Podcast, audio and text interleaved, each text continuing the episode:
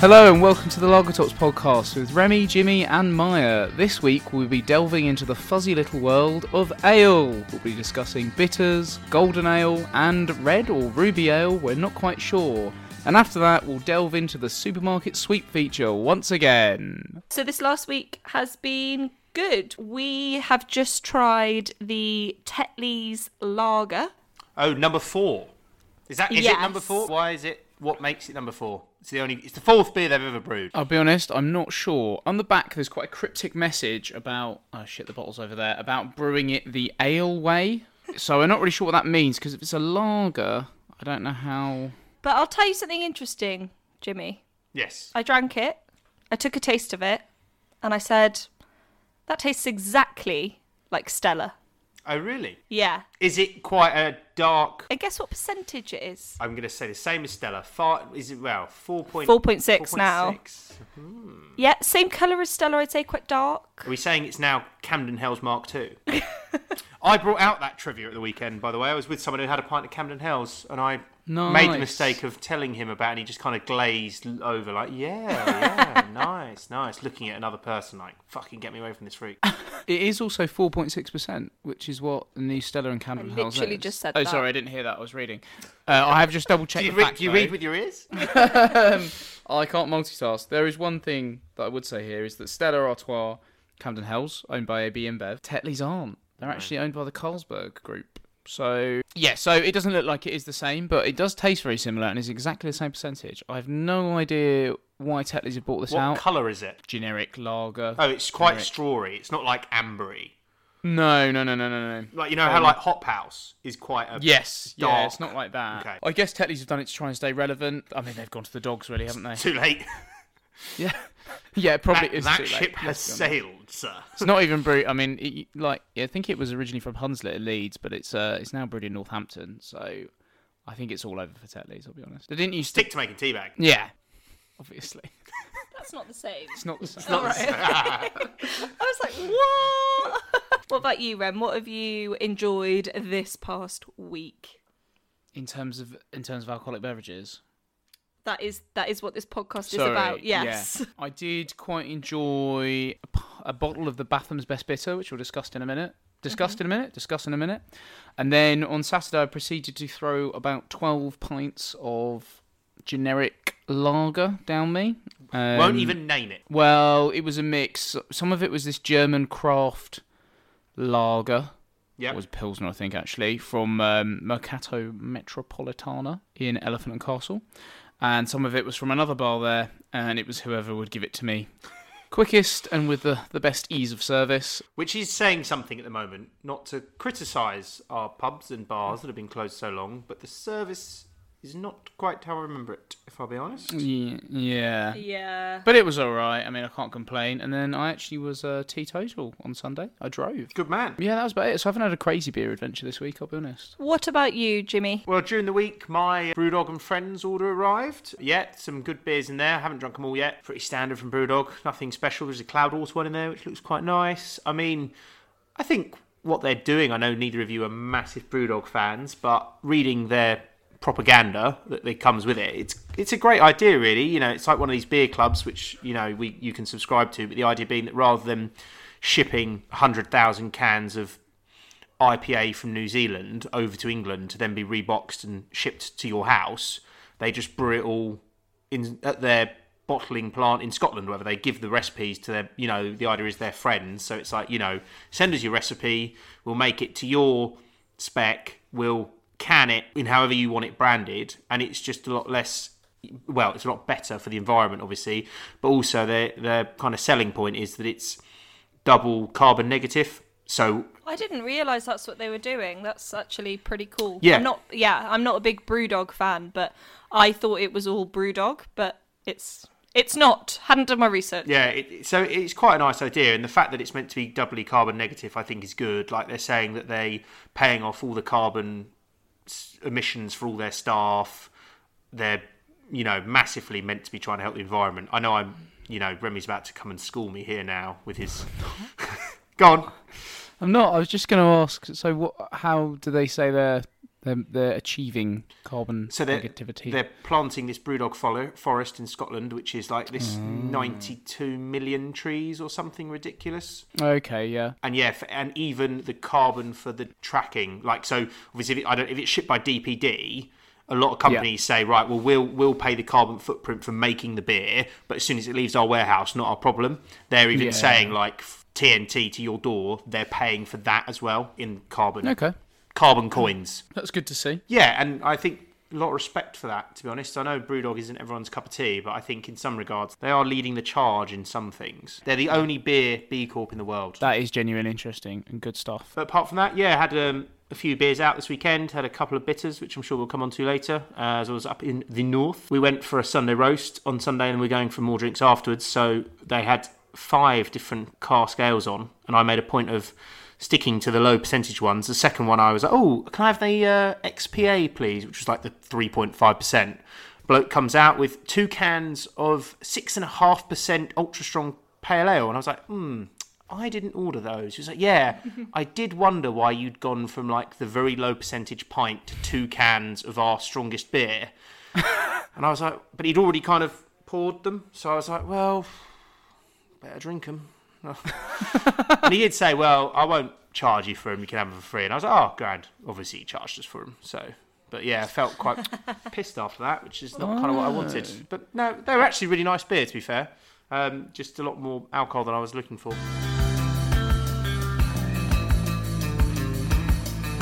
So this week we're going to take a little look at different types of ale. So ale itself, I think viewed as quite a large, big blob-like part of the beer world that perhaps not everyone knows the sort of the intricacies of the different types or how many different types there are. So we're just going to focus on three this week, just because otherwise we'd be naming types of ale off until I don't know, well past sunset and and, and into tomorrow's waking up time. Just means we have to do a little ale series. Yeah. Yeah. Luckily, I love the stuff.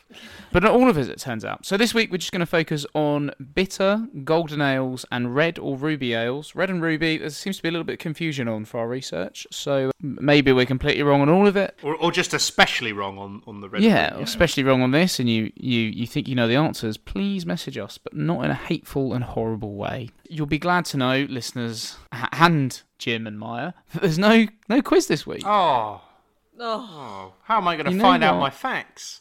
I know. You know what's going to happen this he's week? gonna he's gonna sprinkle those facts through the mm. conversation. We're going to sprinkle those facts Well, you'll be sprinkling them because we don't know the facts. yeah. I'll be I'll be sprinkling I'll be sprinkling and boring people, and then hopefully you two will come in with some particularly apt cultural references that will be both enlightening but also slightly niche And relevant. and most importantly relevant. So, have you both cracked open a bitter? Yes. Yes, my first ever bitter. Um, what bitter have you got, Maya? I've got Batham's Best Bitter, 4.3%. The tagline is Brewers of genuine beer since 1877. And there is a Shakespeare quote on the back. And where's it from? It's from the West Midlands. Daniel Batham and Son, Brierley Hill, West Midlands. And yes, it says a Shakespeare quote, which is Blessing of your heart, you brew good ale. Do you think they brew good ale? Okay, so obviously I have nothing to compare this to because I don't know what a bitter. I've never had one before, and I don't know what a bitter is or what it should taste like because it's me. But here's here's my um here's my thoughts. It fucking stinks. horribly, horribly smells. Really bad. But tastes delicious. Oh, really? Interesting. Okay, so this is so I was going to get you both to run through you, what you're drinking at the moment, and then we'll talk about the style because I don't want to talk about the style Yeah, without and then it knowing. might colour what you think. I'll tell you for why I think it's delicious. Okay, tell me for Just because I, I've had a bit of feedback. We've both had a bit of feedback that we need to go into more detail about what the beers taste like. I'm not very good at that. Does it taste nice? Tastes like beer, doesn't it?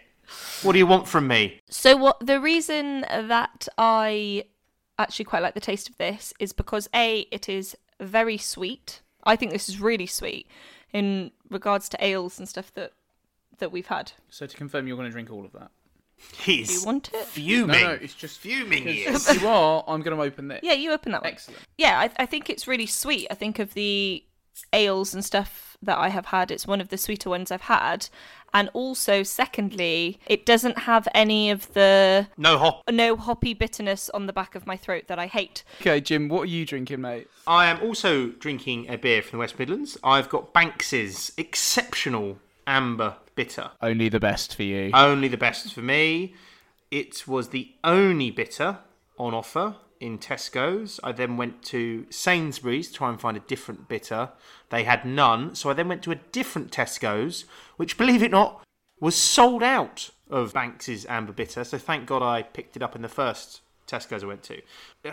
Let's be honest, I don't think by anyone's standards it's a good quality bitter. I think it's distinctly average. Obviously, Marston's now is owned by Carlsberg, is brewed in Wolverhampton still, supposedly. 3.8%. But yeah, in all honesty, it is okay. Been in the fridge for a couple of days. It is very cold, and I think that is helping. I think if this had come out of a cask and I'd had it on draft and it wasn't as cold as I've got it, I wouldn't really be enjoying it quite as much. I think I'm enjoying it because it's mm. colder rather than anything else at the moment. Yeah, I mean, I can't remember.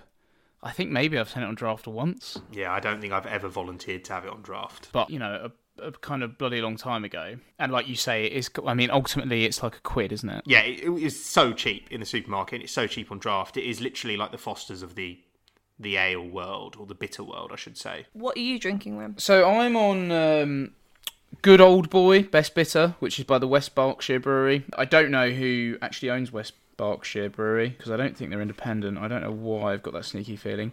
As a committed bitter drinker, As a card carrying bitter drinker, as a card carrying bitter drinker, I think. Do I like it? Yes. I'd say it's on the bitter scale of things that are quite more, a slightly more intense flavour. A lot of bitters, I don't think necessarily pack massive punch, but they kind of sit in the middle and they do their job in being really refreshing. This one, I think, is more heavy on the sort of nuttier side, and that you do get a few of, like Bermondsey's Best, which is something I was banging on about the other week. Yep. That's like a walk through the forest, the autumnal forest, and it's delicious.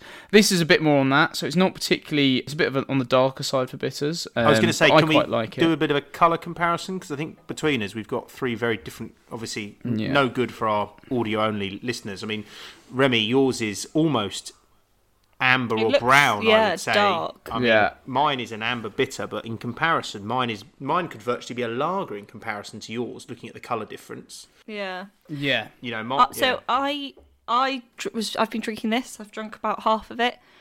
I was thinking this is delicious. Maybe I like bitter. Maybe I'm going to order a bitter. Had a mouthful of Remy's. Not going to order a bitter because if it's going to taste like that, I'm not going to like it. Well, this this is the thing, and and the fact that you know mine clearly on the darker side, then probably Maya's, and then Jim's on the heavier side. On the heavier side, sorry, the lightest side, um, and the, our kind of initial our initial impressions of all these beers and how varied they all are very much reflects the style. What's your percentage, Rem? Uh, mine's four percent. Sorry, So we've worked our way up from 4%. 3.8 to 4. And what was yours? Mine Yeah. 4.2. Four point three. So I've got the strongest one. Yeah, Yeah. yeah, and that's actually Bodes- quite high for a bitter, well really. for this. Uh, bodes well for this podcast. so if we drill down into what bitters actually are, I've on the CAMRA website to look at their official descriptions of every sort of traditional style knocking about. And bitters actually got two separate sections bitters and best bitters, and then there's premium bitters. So we're not going to talk about premium bitters today, we're just talking about bitters and best bitters. So just to give you an idea, CAMRA reckon it's uh, should be up to 4.3%, so you're on the very tip of the scale, Maya. They can be amber. Amber to dark brown in colour, which, you know, I definitely say mine's on, on the dark brown. And usually they've got a fair bit of malt, but they have sort of earthy, spicy, pepper, peppery, or floral slash piney hops. And they, they say a key thing really is citrus can be present, but it can't dominate. Yeah. And generally the bitterness is light to strong. But to be honest, I've never really had a really bitter bitter. Oh, I have, but I couldn't tell you who it was. I remember I've had a couple when I've been in pubs and had a one off and I've kind of had one and gone I cannot. And you know you always you know when you sometimes wonder is this off? Because Yeah. uh, you know am I just going to be make a real scene if I refuse to drink any more of this? Remy what was it I had when we were down in um, Dover I had to send that Oh. beer back that was a bitter wasn't it? that was terrible I think all the beer in that pub was terrible. I think everything in that pub was terrible Was that that second pub that we went to on the way home? yeah yeah, Yeah, I'm assuming so, yeah. James had to send his back as well. I think James took mine back for me One thing I will say, I don't think mine tastes earthy, spicy, peppery, floral, or piney. Uh, now, I think that description is, and again, maybe I'm just not very good at describing beer, but I wouldn't really use any of those words to describe any bitter I've had. So, my from my impression of yours, mine, which I mm. do quite like, I think that tastes quite. It makes me think of like straw and like the summer. There's another beer that makes me think that as well. It's that Thomas Watkins one, Cwrw Haf. Crew half or crew braff? half. So I think the kind of things we've touched on already show that it's actually quite a wide range of style. Like there's, there's it's not as simple as like maybe a stout or, or an IPA in that things are actually quite broad with bitters. And some You of that just said Britters. Yeah. some things are quite broad with bitters. And it's not kind of easily seen. There's so no one kind of just, just defining. Precisely. So I thought that in mind, and when I have been out and about drinking bitters, I've always thought, bloody hell, there's quite a lot of variety here. So I did a bit digging into um, sort of the backstory. Why is it called bitter?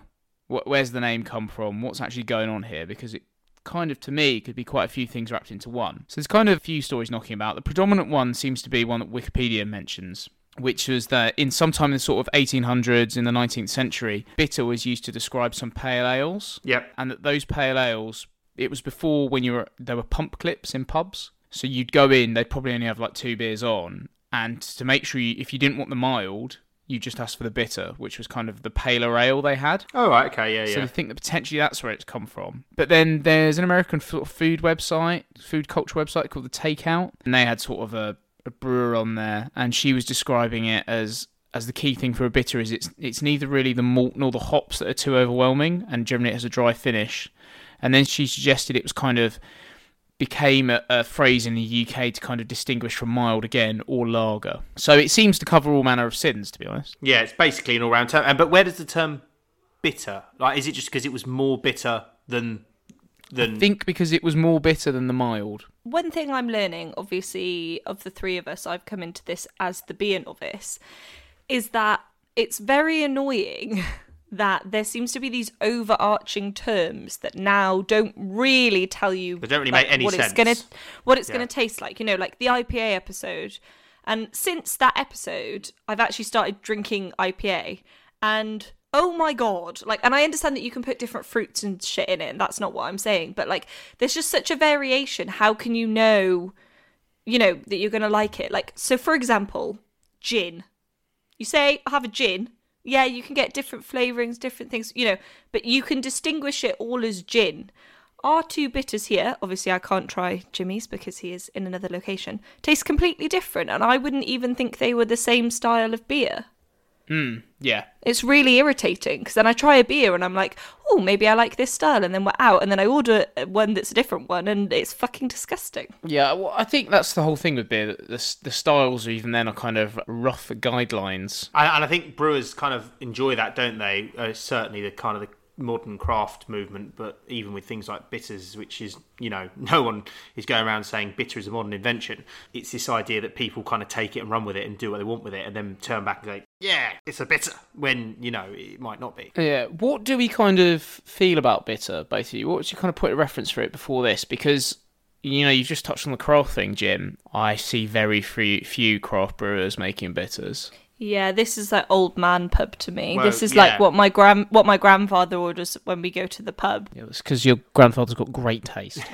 and you fell foul of the ever-present bitter smell earlier, Maya. In that, Yeah, you know, it can be a great yeah. tasting beer, but even as a fan of the beer, I am not immune to when you get kind of give the pint that pint a bit of a sniff. You're like, oh, is this is this Yeah, good? Yeah, like mine smells quite like a farm. yeah, it's a farty old man smell. Let's be honest. Yeah. It does smell Yeah. like a fart. Would you kind of agree, Jim, that it's kind of an old. I cer- yeah, I think it's an old. I think I think old is maybe doing a lot of people a disservice. It's not a young man's drink. Let's put it that way. I think. Hmm. Yeah, it's a middle-aged bloke's drink. It certainly was a young man's drink at one point. point, and I think the problem is those young men have all grown up, are still drinking bitter, and no one's re- and no young men have replaced them. When I go and stay with Anna's family, who live in just outside of Manchester, you know, if I go out with Anna's dad, I mean, he's lived in Manchester his virtually his whole life. They live near a brewery. She's the JW Lee's brewery, which we talked about before. Lee's do a bitter, and it's just you know it's just JW Lee's bitter. You can only get it in the pubs around there. You can't. They don't bottle it or sell it in the supermarkets. You can't get anywhere outside of their pubs, basically.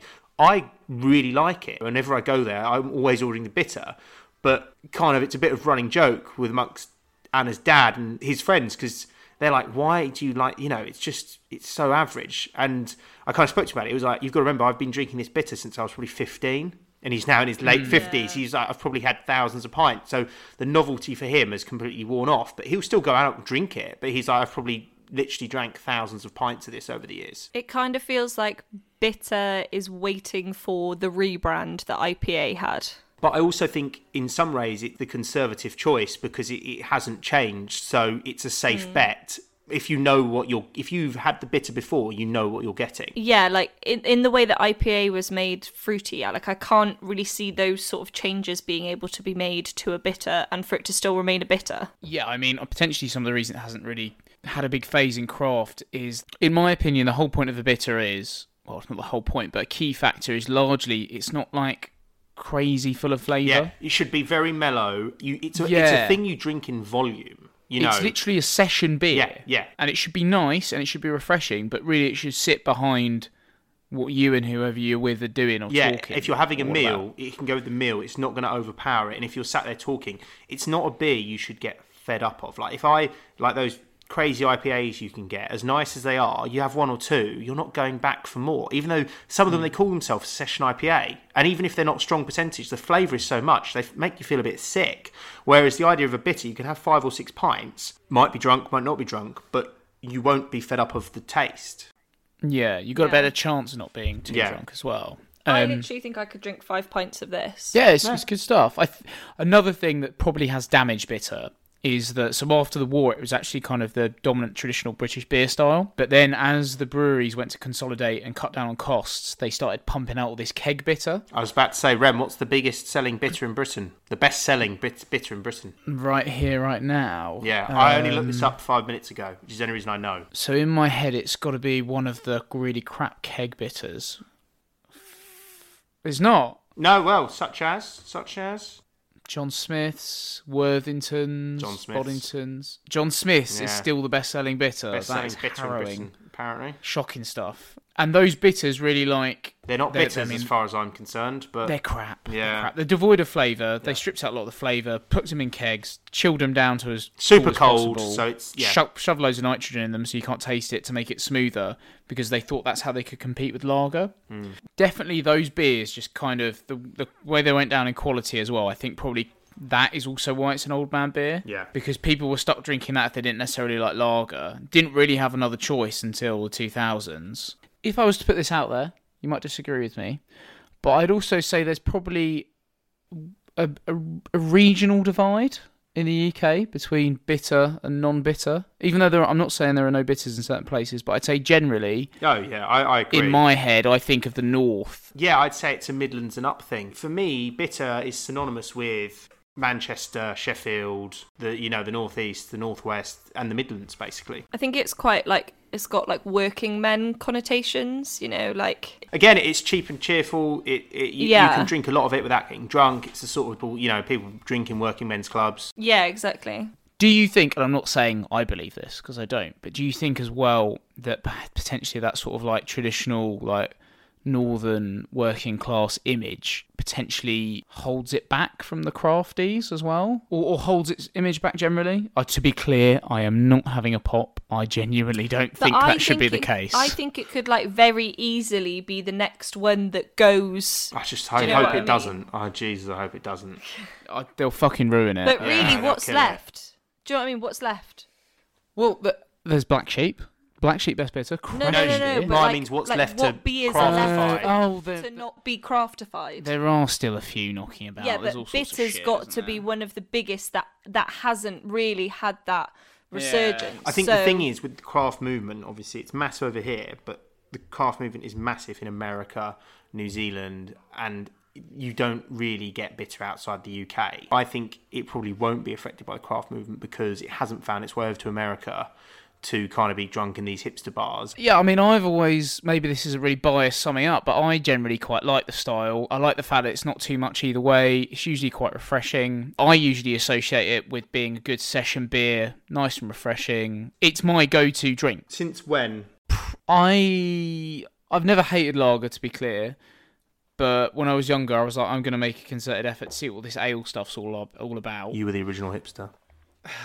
Yeah, I think I've liked bitter since maybe like tw- I was 21, 20, something like that. Really liked Black Sheep when I first had that. Really, you've um, you never mentioned Black Sheep in love- life or on this I podcast. I ended up drinking a load of Northern bitter basically, and I quite liked it. And since then, I love it. And there are some good examples in the South as well. But I would also say the Southern ones are quite different from potentially the Northern ones. But I do genuinely, and I firmly believe this, that if you're going to have a pint of bitter, it, it does need to be proper cask, and it needs to be with a spigot on it. Yeah, the, well, we haven't even touched on the spigot.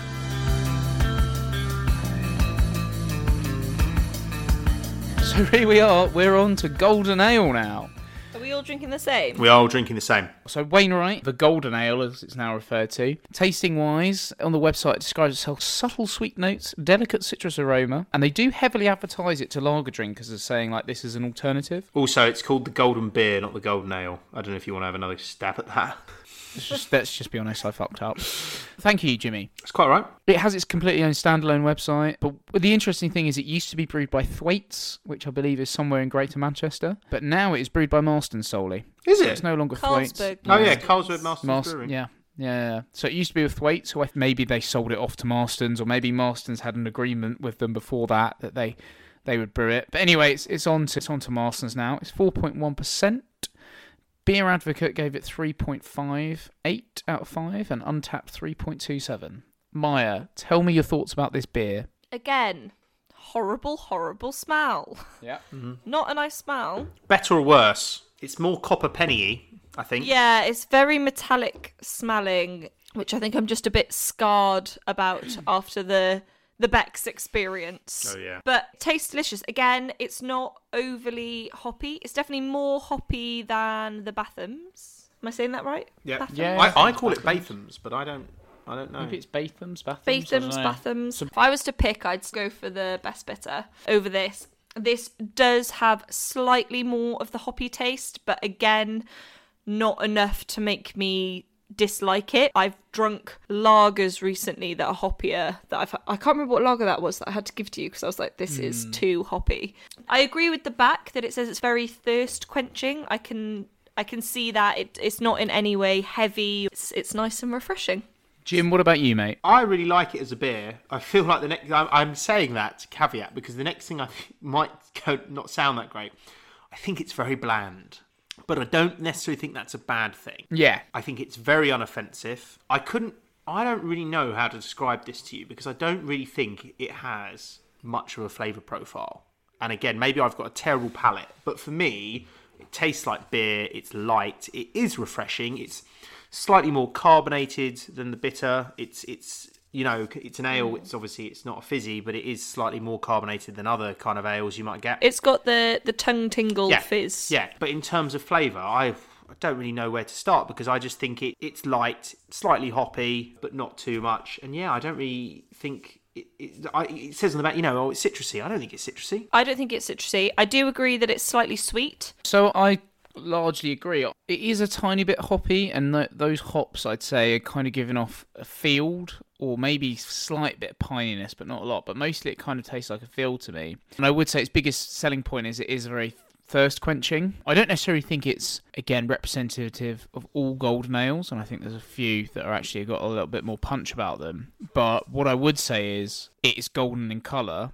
And a golden ale to me sounds like it should be bloody refreshing. Yeah. And this is very refreshing. Yeah, agreed. I mean, this is probably I'd say this is one of the more famous and well-known golden. Yeah, it's it's one of the more centre kind of stage ones, isn't it? Definitely. So it's named Wainwright after this author Alfred Wainwright, who uh, basically wrote a load of books about the Lakeland Fells walking guides. And you can do, I think, if you go up there, you can like do. There's a challenge. It's like the Wainwright challenge, and you go to every trig point, and it can't be trig points, but every. Oh, you wanted to do this? Yeah, every summit that he went to or he's written about, it's quite cool. So that And that's it's kind of smash a pint on each one of Wainwright. smash a pint on each one. So yeah, I imagine that's why it's you know in the style it is. But yeah, I mean, I I have had it. I remember the first time I had it, and I had it on cask, and it was a nice summery day. I hadn't done any team sport, to be clear.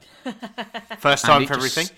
Yeah, it slipped down. Yeah, It really slipped down, and I think this beer would be I actually put in my notes that I think this would be very good like and I don't cycle personally, but I imagine if you'd like flogged yourself up the hills for a bit all day in the summer and it was dead hot, I imagine this would probably quench your thirst quite well. For me, if you were right, we're going to sit in this pub for the next six hours, and you're only going to drink one beer. What's it going to be? You know that would be a Good option. That is a good option. That is a good choice because, it's, again, it's very unoffensive, like we we're saying about the bitters, but it is quite refreshing. It's got a bit more zing to it.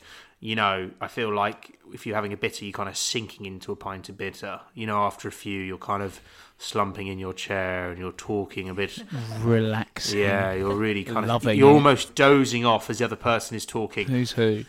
Um, whereas, yeah, with the Wainwrights, I think it is that bit more. You kind of you drink it a bit faster, a bit of a faster pace. It's got a bit more going for it. But Hmm. conversely, none of us can really describe what it tastes like because we all kind of think It it's. definitely does have the metallic taste. Yeah. It, it def like it definitely does, but not in a bad way. But it, it's definitely it's definitely there. You can smell it and you can taste it afterwards. Like if you have some and then you just leave, you know, you don't drink any more for a while, you can definitely taste the metallicness. Do we agree with Beer Advocate 3.58 out of 5 and Untappd 3.27 out of 5? Yeah, I think that's fair. I think it's um, it's it's a pretty good beer. It's not one of the best beers in the world, but I think it's it's a fair. I think It does a decent job. yeah, it does what it says on the tin. Yeah, I agree with that because it's hard because in a way you want to score it higher because it's easy to drink. You're like, well, I enjoy drinking it, so I'll score it higher. But actually, you know, is it doing anything unusual? Is it, you know, changing the rules or anything? Keeping you guessing.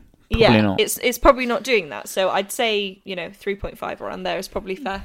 Okay, right. Well, I'm just going to quickly bore you with some facts about Golden Ale. You've been doing that for the last hour. I thought you were going to say you've been doing that for the last 11 episodes. So it could have been yeah. worse. Always room for improvement. So, according to CAMRA, usually the colour's straw to gold, which I'd kind of agree. I mean, we've got the same beer. I'd agree. This is kind of straw to gold. It's actually 4.4 to 6.4. So, this technically drops below that, but I still think it generally goes in, also describes itself as golden, so that's why we've got it. It's fruity, citrusy, potentially strong on the bitter, but I don't I don't think ours is bitter. I I think potentially this is a tiny bit citrusy now I've tried a bit of it. But the key thing here is there's minimal malt. Yeah, I There's not that. a lot of malt knocking about, and I, I wouldn't really say there was. I quite like golden ales when they're quite strawy, so this one kind of touches on that a little bit. Golden Champion by Badger Brewery, that's in my head a kind of classic type of golden ale. Also, Summer Lightning.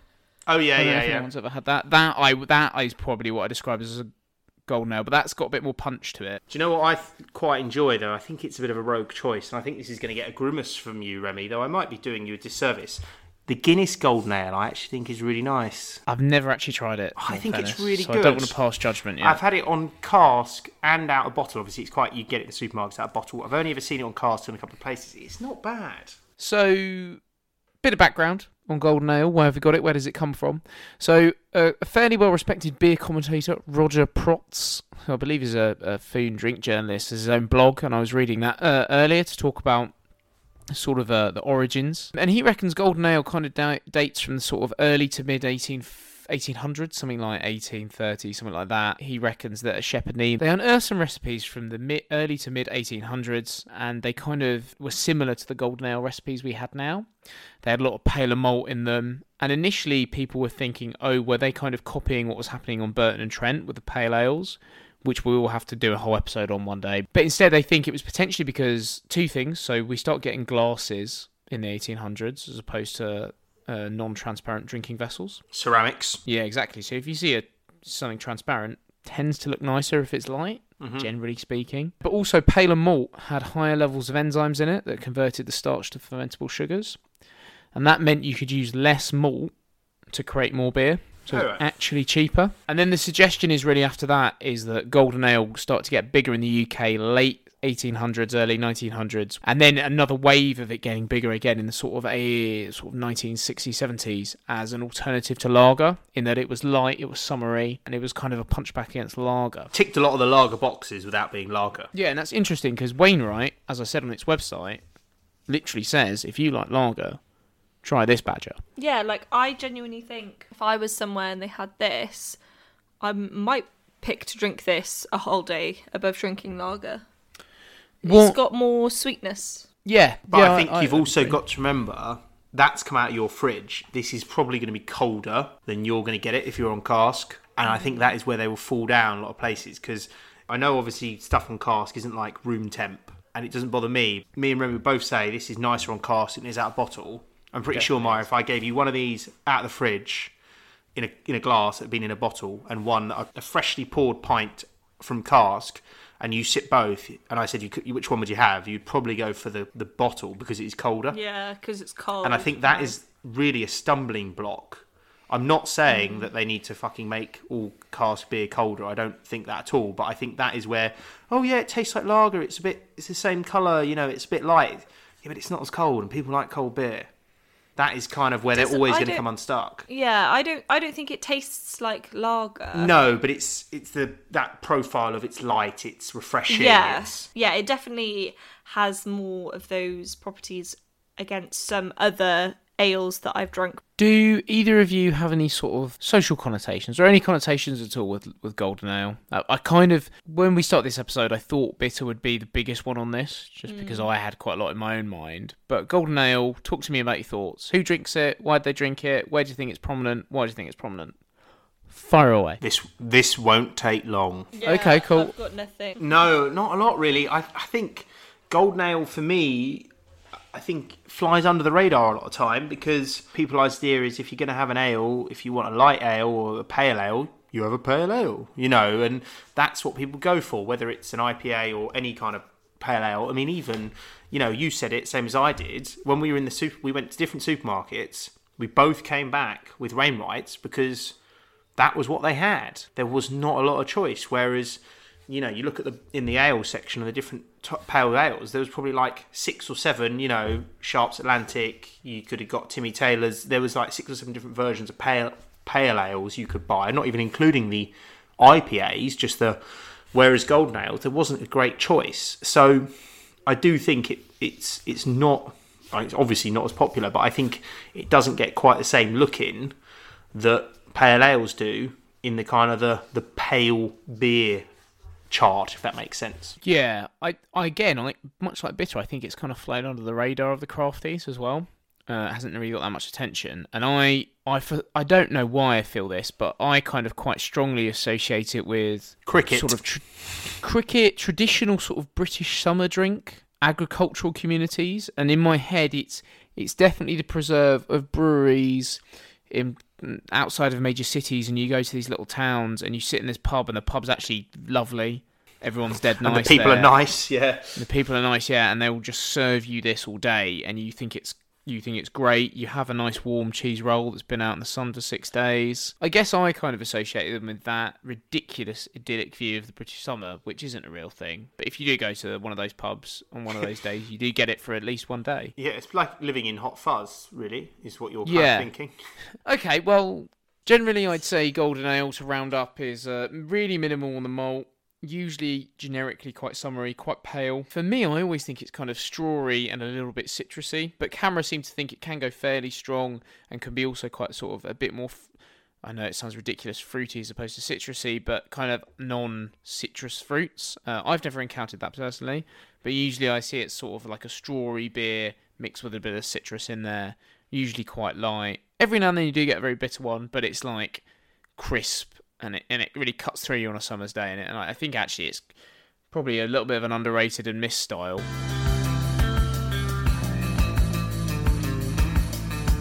Moving on to the third and final beer, we are drinking Ruby Ale, and Remy and I are drinking the Cranborne Poacher from Badger Brewery Endorse that. in Dorset.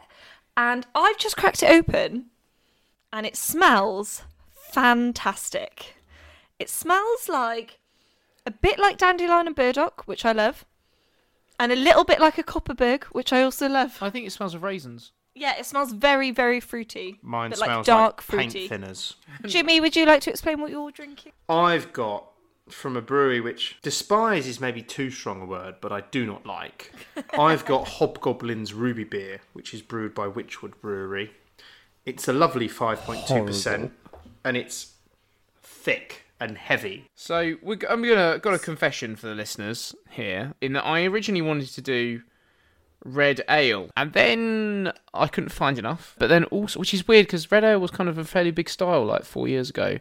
Couldn't find as much of it, even though some of them I, I really like, really rate them. It's quite big in Ireland. But then also, I kind of sort of stumbled upon ruby ale. And then as as you know, I was kind of knocking around on the CAMRA website. I couldn't find a definition of ruby ale, so I think there potentially is some crossover. So really, I guess this this sort of section is going to be on ruby ale. I really couldn't find a lot on the internet about ruby ale, but what I did was I kind of pieced together from the CAMRA website different beers that kind of match up to create the taste of a ruby. Ruby is not my favourite. So I probably won't be waxing lyrical about it, but let's try and give it a decent sort of overview, and we'll talk about potentially where it fits in with CAMRA. How's that going down, Maya? You were smashing that. Let's have a go on it. I mean, compared to the the bitter and the golden, it's got a very thick head on it. You can tell there's a lot of malt in there. There's a lot Yeah. of big bubbles. That's and also that head isn't going anywhere anywhere quickly. That is going to be there for a little while. I feel. Also, in comparison, it's dark as sin. Mm-hmm. So, mm-hmm. my review. Oh, It's very, I would describe blackcurrant, blackberry, kind of wild forest fruits. It's got a very. Oh my god! Fuck.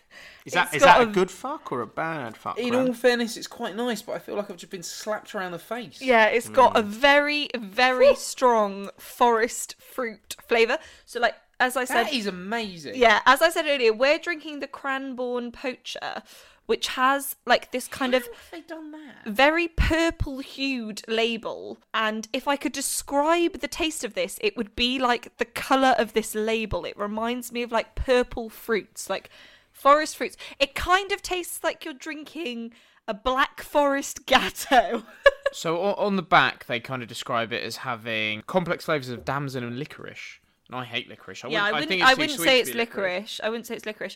So, as we all know, I love something sweet and I love something that isn't hoppy. This is sweet and fruity and not hoppy. My only negative against this beer would be it's got quite an what I would describe as an iron taste. Yeah, a little bit. It's Yeah. got quite like an like an iron, not not metallic, but like purely like irony.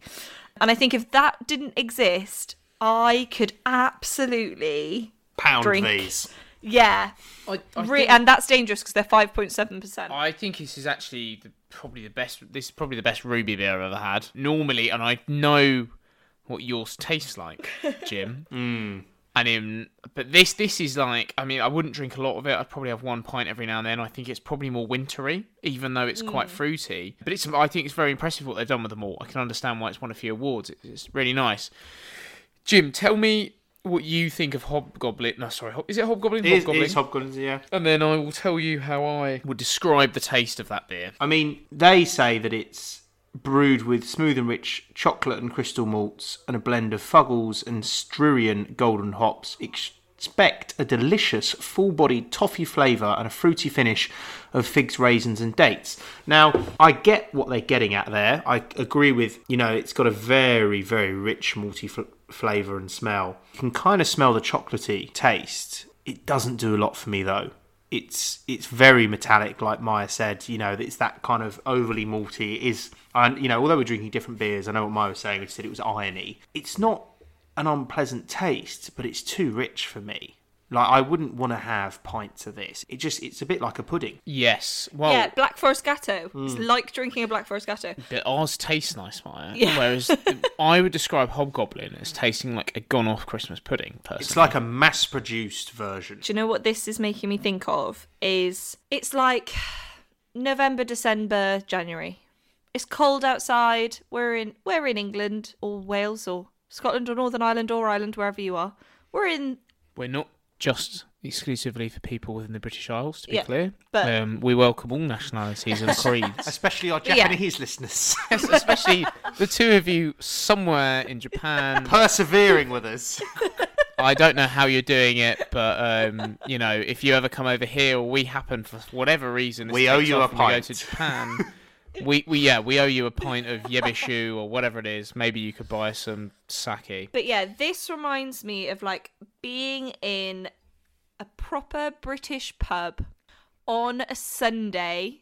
You've maybe got a bit drunk on the weekend and you've gone to the pub on a Sunday and you're just going to sit inside and it's raining outside and all the windows are fogged up and you're just going to sit there for the whole day. And I would be drinking bitter.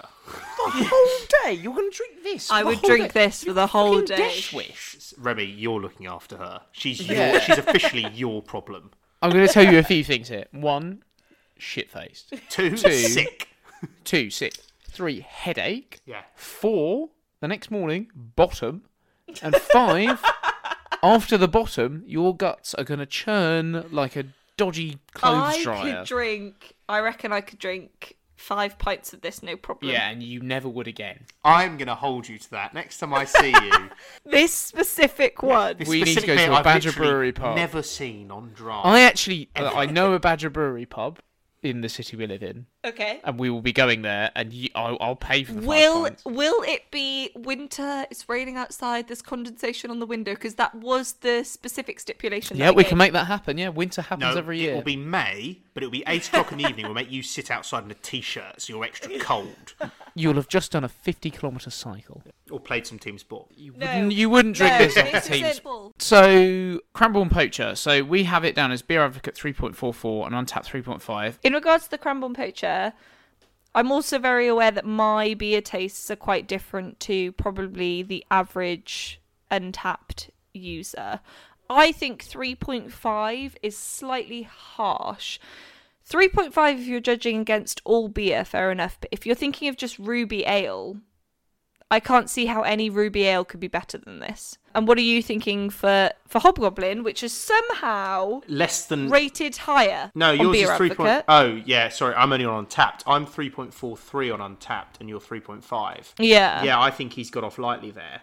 Um, I mean, even if you look at the pictures of people posting their their you know people at home, like, oh yeah, look Yeah. at my can of Hobgoblin. Like, it does not look like a tasty drink. you know, like people are like, yeah, look at this with a bit of lighting in the background. It makes it, you know, it Yeah. looks like a pint of sewage water. It's Yeah. do you know it, it, the flavour's not great it's not that pleasant but there is no way you could make me have more than one of these i think if i had one you know if it was in the fridge and someone brought it out i'd drink it out of courtesy but there's no way i'm going back for a second one I honestly think that if you could remove the, the irony taste of this, this would be like my favorite drink. It would be my favorite drink because I love anything that's like currant e. Do you know what I mean? Blackcurrant, blackberry, those sort of flavors. They're like my favorite flavor in anything. It's not overly sweet. You know, you think about things like Kopparberg or, or things that are they fur your teeth yeah, exactly. They're really sweet. This doesn't have that sweetness, which I think is why I really like it, but it is just slightly too metallic metallic. and that's the malt i think unfortunately Yeah, but it's not metallic in the same way as the Wainwright was. yeah The Wainwright was quite metallic to me, but this feels very different. Like I say, the Wainwright tastes tasted like copper. this tastes like you know iron. your, you know your medals Yeah.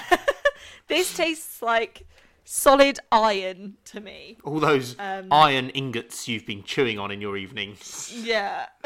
Rem, I'd be quite interested to get Maya to try the Hobgoblin at some point to try it in comparison because obviously she's really, really singing the praises of this of your beer, the Poacher. It would be potentially her favourite drink, not a favourite beer, her favourite drink. Full stop. If it wasn't for the the metallic taste. Can't you see that though? Knowing my tastes, can't you see that without the metallic taste, this could literally be. I do see that. So, to confirm, you prefer this to Old Peculier, which went down quite well with you. Yeah, because I'm a sucker for anything blackcurrant. It is very. I, I know you've not had it, Jim. Try and get you a bottle. But it. it at- I, I at the can fr- I'll trade you for a bottle of this. okay, I'm not going to trade you for that, but at, at the front, it like it does like slap you in the face with a load of like blackberries, basically. It kind of took me aback. I feel like mine is like a mass-produced, watered-down version of yours because I, I everything you're saying, I get it, but not in a nice way. if that makes sense. Yeah. I kind of understand. You're like, oh yeah, you can really taste the fruit. It's like a bit of like syrup, kind of at the fruit, blah, blah, blah. And I'm like, mm, yeah, I understand what they're saying, but that doesn't sound like a good thing. So I quite like red ale. Red ale is usually kind of light brown to black, but also a bit reddish. It can be up to six point four percent, and usually it's pretty malty, uh, but it can be quite tart in my experience.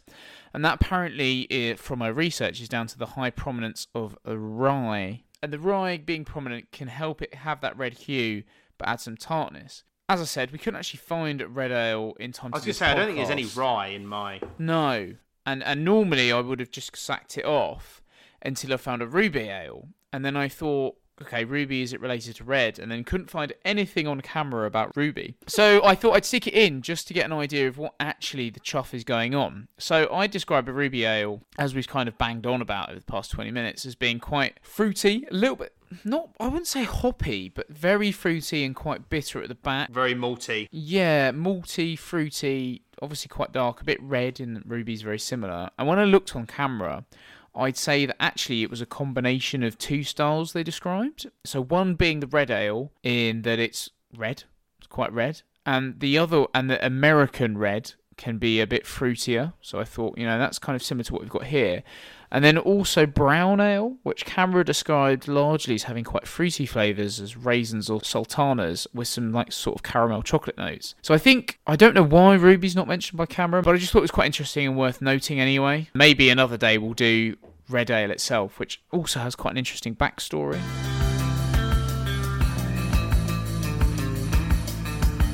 Okay, so we're on to the supermarket sweep. Right, so supermarket sweep, we kind of started this the other week. Essentially, what we do here is we have a scenario where you're going around to someone's house and you need to choose the beer to bring with you to fit the scenario.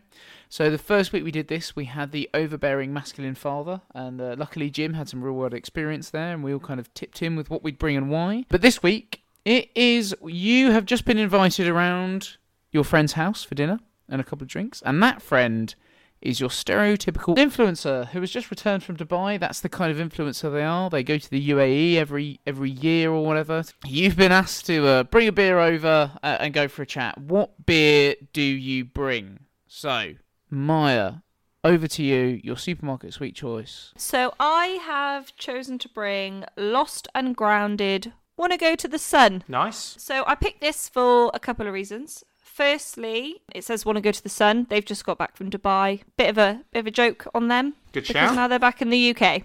The second reason I picked it is because it's not a common brewery and you know if they're an influencer they're going to want something that's a bit different and thirdly because i thought the can was very instagrammable so it's a lovely it's actually a big can which i liked also it's a 440 rather than a 330 and it's all sort of reds orange and Those are rookie. those are rookie numbers. Just you wait. it's all sort of reds, oranges, and yellows, and I thought it looked, yeah, like it would look really good in the hand of an influencer. It's a pale ale, which wouldn't be what I'd necessarily pick to drink, but it is what it is. I I went in typical influencer style. I went more for the look than the substance. Well, you don't know that. You you've not tried it yet. Could be nice. yeah. I'm going to open it now and I'll tell you what I think. But before I tell you that, Jimmy, why don't you tell us what you've got? So, following in your footsteps, I also thought it's all about the aesthetics here. You want something that's very photogenic, very Instagrammable, um, very recognizable. It doesn't really matter what it tastes like. Is kind of the honest answer. You know. Yeah, That it, yeah. you've got to be completely vapid. so I went with Sapporo original premium beer. Interesting. It's massive. We're talking 650 mil here, and I think one, it is a premium beer. is quite expensive. It's not ridiculously expensive. You know, it's still it's only two or three pounds a can. We're not in stupid money, but I think it's. I've always thought this. It is a gorgeous can of beer. I know that sounds ridiculous. You know, it, it's kind of edged all the way round. It looks really smart. I just thought it doesn't really matter what it tastes like, and it is it is it's all right lager. I don't don't get me wrong. It, it's fine for a beer. I think it's not worth the money if you know what I mean in regards to the actual quality of the beer you get out the can. But the can does look great. You know, I don't think you can beat that for what it looks like. Fabulous. And Remy, what have you bought before we get on to tasting notes? So I think I, to be clear, I respect fully much both your choices. I understand completely why you've gone for them. I don't think it's an industry that should exist. so I'm gonna. Abs- abstain or I'd either abstain. No, no. I've, tr- I've kind of brought a bit of a challenge to them. And admittedly, it's a challenge I've never tried before, so I've no idea what this beer tastes like, and I don't even know how to pronounce it. M- Mackeson's, Makeson's, Mackeson's Stout. oh, lovely. which I believe is from 1907, from a brewery in Hythe in Kent, and I think I, I've done some cursory research around it. It's a, it's a milk stout, so it's got some lactose sugars in there to to really milk it up, and it's only 2.8 percent, so not very crafty necessarily, but evidently drinkable. It's dead old fashioned, and I think potentially was the kind of thing that would have been given to people in hospitals to get them better. And this is my, and I understand the irony before anyone calls me out in that we run a fucking beer podcast. So that I don't know, it's a crossover industry, isn't it? But also, I have no time for influencers. For self-grandizing. Sorry, I just I, am not really keen on it. I don't really, but also, ad- admittedly, you know, I don't really understand it. So I probably shouldn't be slagging it all off. I'm sure people who are influencers and like influencers are perfectly nice individuals, and um, and fair enough, each to their own. But at the same time, uh, I'm coming up with very much two fingers up against. I was them. about to say. So basically, you're you you've gone to this meal, putting two fingers up to them. You're eyeballing them and saying, "Try this." Whilst on Instagram Live, I want to watch you kind of. Ah, ah, that's ah. it's as you know, I'm not particularly confrontational. passively you Um, are. I'm not openly confrontational, but this was one of the few times I thought, you know what, let's break the mold. Yeah. Anyway, uh, on to pouring of the beers. Mine is a lovely pale colour, quite hazy. Yeah, definitely can't see through it. It's got quite a sour smell, as I would describe it. On tasting, uh, I don't like it. it is definitely fruity. It's definitely got a kind of orangeness to it, but it's also got that kind of sour back of throat thing that I fucking hate. So I probably wouldn't drink it again, but the can is very pretty. So for this purpose, I think it's good. Remy, would you like to try this so that you can give a more beer appropriate review? Has he drank the stout yet, or is this before? Not yet. Oh yeah. to good. clarify, I don't believe anyone's opinion is greater than the other one, so I just want that yeah, to but out I there. don't I don't know anything about beer. well, you've been doing this for ten weeks now. You should know more than the average man, lady. It just tastes like a generically really fruity pale ale. I'll be Yeah. honest. Like there's probably about thirty of those on the market. I imagine it's it's not unpleasant. Like on a summer's day, it's probably nice. It wouldn't be my go-to, as everyone knows. That would be a nice pint of bitter. but yeah, it's fairly nice. I imagine it after a quick game of team sport that would slip down quite well. Especially after a quick game of team sport. Yeah, it's a bit comme si think- comme ça. I think similar to a lot of influencer culture. I'm not going to personally call out influencers because I do definitely follow quite a few, um, and I do definitely maybe subscribe to that more than Remy does. But maybe a bit similarly, it looks very nice and very pretty and takes a fantastic photo, but doesn't necessarily deliver what you really need. You're saying it's all Photoshop. Allegedly. Yeah.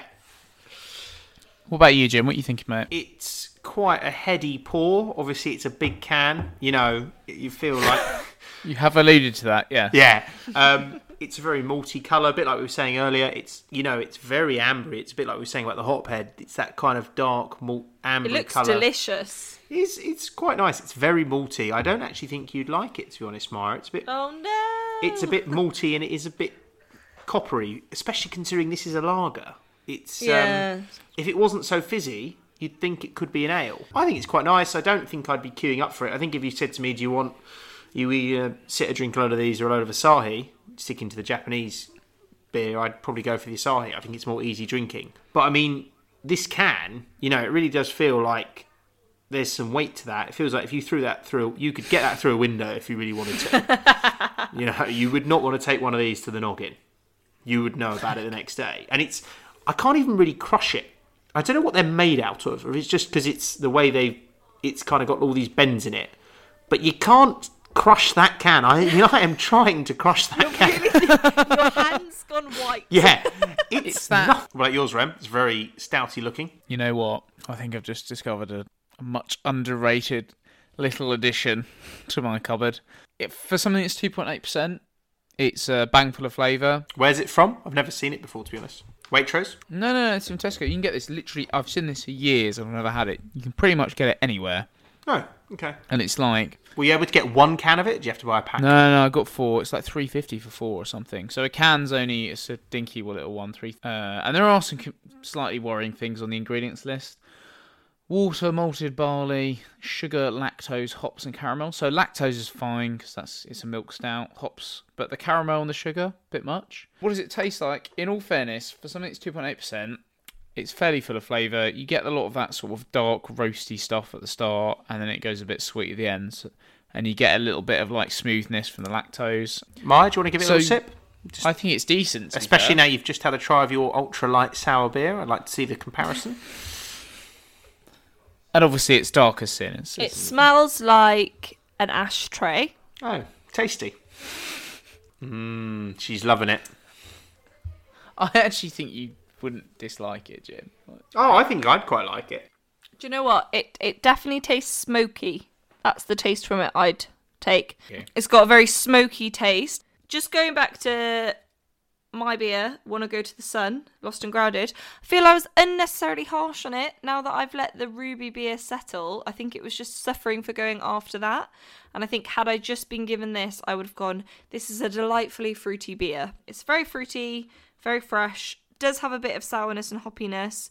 So for that, I probably wouldn't be able to drink multiple of it. But for one, cold, it's lovely. Okay. How do we think each of our beers is going down with our influencer friend? Are they actually drinking them or just looking at them? They're fucking drinking them. They're oh. drinking them. They're looking at them. They're living the experience. Do you know what? I think mine's going down pretty well. It's in a it's in a pretty can. It's also not something that's very well known. So they're ahead of the curve. The you know you, you know they're they're breaking boundaries. Hmm. And it's also I can't see how anyone could be offended by this. It's a fruity pale ale. Yeah, and I think my influencer mate is absolutely loving it. Jim? What about you, Jim? I think mine is getting the most likes on Instagram, which, let's be honest, is all it's about. Could taste like horse piss, but if it looks good, right, one, it's imported. Two, it True. says premium on the can, so it must be premium, because if it says it, it must be true. Also, the can shape kind of looks like a Starbucks keep cup flask shape. Do you, know what I mean? You could chop the lid off that, put coffee in it, recycle, Yeah. good for the planet. Thank you very also, much. there's a challenge there. Can you crush the Sapporo can? Yeah, and I cannot. is the answer. To, I could would, if I if I gave it both hands, yeah, but one hand. I mean, I could get my thumb in. I can dent it, crush it. Absolutely not. Taste the beer. I mean, it's a very very average lager. It's very malty, which is fine, but it's it, at the same time it's quite bland. So it's not the best tasting beer on earth. But I don't. Let's be honest. I don't think they're drinking the beer. They're taking pictures of the beer. They're not drinking the beer. It's not going to look good in the photos, apart from in the can. But yeah, I don't know. I think I'd have won points when I brought out the bag. Like, oh wow, that's really cool. That's really interesting. Oh, is that from Japan? Oh, I've been to Japan. And then I just have to hear twenty minutes of guff about Japan. Hmm. You know what? Mine. Whereas I think yours, you've upset someone, and that's made you very happy. Mm. You know what? I've had a change of heart, not from the upsetting. Happy to upset people. I think if I whipped it out there and then, they'd be like, "What the chuff is that?" They wouldn't be particularly happy. I don't think they'd enjoy the taste. But I've completely revised my strategy. I'm still bringing the same beer. Still bringing Mackeson's, You've, Makeson's. you've committed. Still bringing that beer, but I'm going to give it a backstory. And it's going to be a really fucking trendy, cool backstory. And then this beer is going to be everywhere. But yeah, I, now I've kind of said all these horrible things. I feel quite bad because I don't think I'm a particularly mean person, but at the same time, I do think it's I know you. Okay, so to round up then, I think we've kind of covered the fact that within ale, it's not one massive blob, and even within bitter, golden, and ruby, even though we don't even know what ruby is really, that we have three very distinct beers in a weird way, even though golden and bitter could potentially be linked. And I think there will definitely be a series out of the back of that because there are about 30 million other styles of ale that, again, taste completely different from each other.